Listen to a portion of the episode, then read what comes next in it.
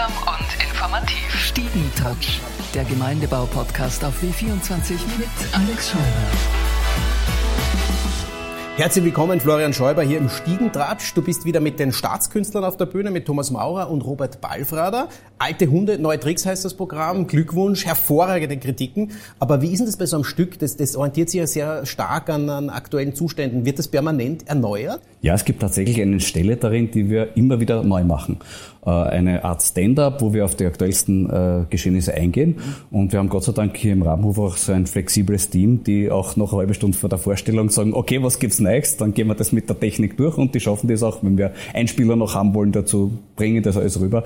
Also das geht nur, wenn man wirklich auch ein Team dafür hat. Wie, wie, wie ist das? Ist das ein auswendig gelerntes Stück? Weil ich weiß, du arbeitest mit dem Robert Balfrader. Oder ist, oder ist da auch dann viel Improvisation dabei? Es ist ein Stück, es ist diesmal tatsächlich ein Stück, es ist mehr noch ein Stück als die letzten Male, wo es ja meistens mit Nummern aufgebaut ist, es hat einzelne Nummern drinnen, aber es ist tatsächlich ein Stück und den, da musst du den Text lernen. Das ist leider keine Alternative, wir sind alte Männer, es ist nicht so leicht, aber... Und das machen alle brav? Ja, das machen alle brav. Ich denke mir manchmal, wenn man so in der Zeitung liest, hat Satire heutzutage nicht schwerer als früher, weil, weil die Realität schon so absurd ist. Trump als Präsident oder ich denke jetzt nur an die Karin Kneißl, da muss ich schon lachen, die von sich aus nach Russland zieht, nach St. Petersburg und da einen, einen Think Tank namens, namens Gorki leiten soll. Das klingt ja schon, wie das ist großartig. aber und es kommen laufend neue solche Sachen. Ich mir zum Beispiel am besten gefallen, vor einem Jahr kam die Meldung, die Karin Kneißl wollte in ihrer Zeit als Außenministerin einen eigenen Geheimdienst in Österreich gründen.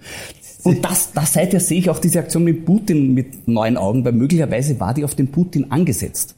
So eine Art Venusfalle. Ne?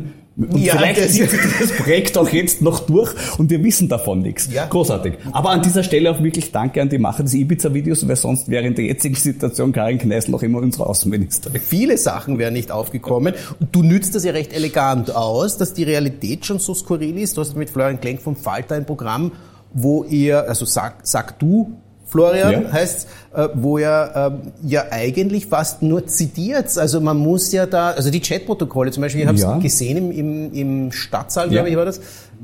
Man muss ja nicht mal was Witziges sagen, weil die schon per se sehr lustig ist. Ja, man muss es so zuspitzen und zusammenfassen, dass die Leute mitkommen. Und natürlich setze ich dann auch Pointen drauf, ganz klar, weil die Satire schon auch eine Funktion hat, Menschen etwas zu erklären und sich mit und mittels der Unterhaltung es ihnen näher zu bringen. Also nur vorlesen wäre wahrscheinlich ein bisschen zu wenig, aber die Grundlage übertrieben, ist, ja, aber bei manchen Sachen braucht man nur komisch schauen und sagen, ja, Two äh, Thumbs Up, oder? Es gab, gibt zum Beispiel einen Leitartikel von Martina Salomon aus dem Kurier, den wir auf der Bühne vorlesen und die Leute liegen vor Lachen. Und wir haben aber nichts dran geändert. Wir lesen nur vor. Absurd, oder? Das hätte es das vor, das wäre doch vor jetzt, weil es heißt, was war schlechter, was war besser, vor 30 Jahren so ein Artikel aus der Zeitung, dass man so ein schallendes Gelächter erntet, sch schwerer möglich gewesen. Oder täusche ich mich? Ich weiß nicht, ob das wirklich früher besser war. Es ist heute einfach viel mehr geht in die Öffentlichkeit von diesen Dingen. Wir erfahren von viel mehr Sachen und das ist für mich auch eine Aufgabe von der Satire, ein bisschen Ordnung reinzubringen. Weil so viel gleichzeitig passiert, dass man als Bürgerin oder Bürger überfordert ist, wenn man gar nicht alles mitbekommt. Und deshalb soll es auch ein bisschen einen Erhellungseffekt haben, wenn man uns zuhört, was ist alles, was alles passiert ist. Jetzt heißt ja oft, Kritiker sind verhinderte Künstler. Hattest du selber mal politische Ambitionen und musstest halt jetzt dann auf der Bühne dein Dasein fristen? Ja, das ist lustigerweise genau das Thema unseres neuen Programms, Alte Hunde, neue Tricks. Wir spielen mit dem Gedanken, was wäre wenn? Was wäre, wenn wir den Gedanken, selber in die Politik zu gehen, näher treten würden?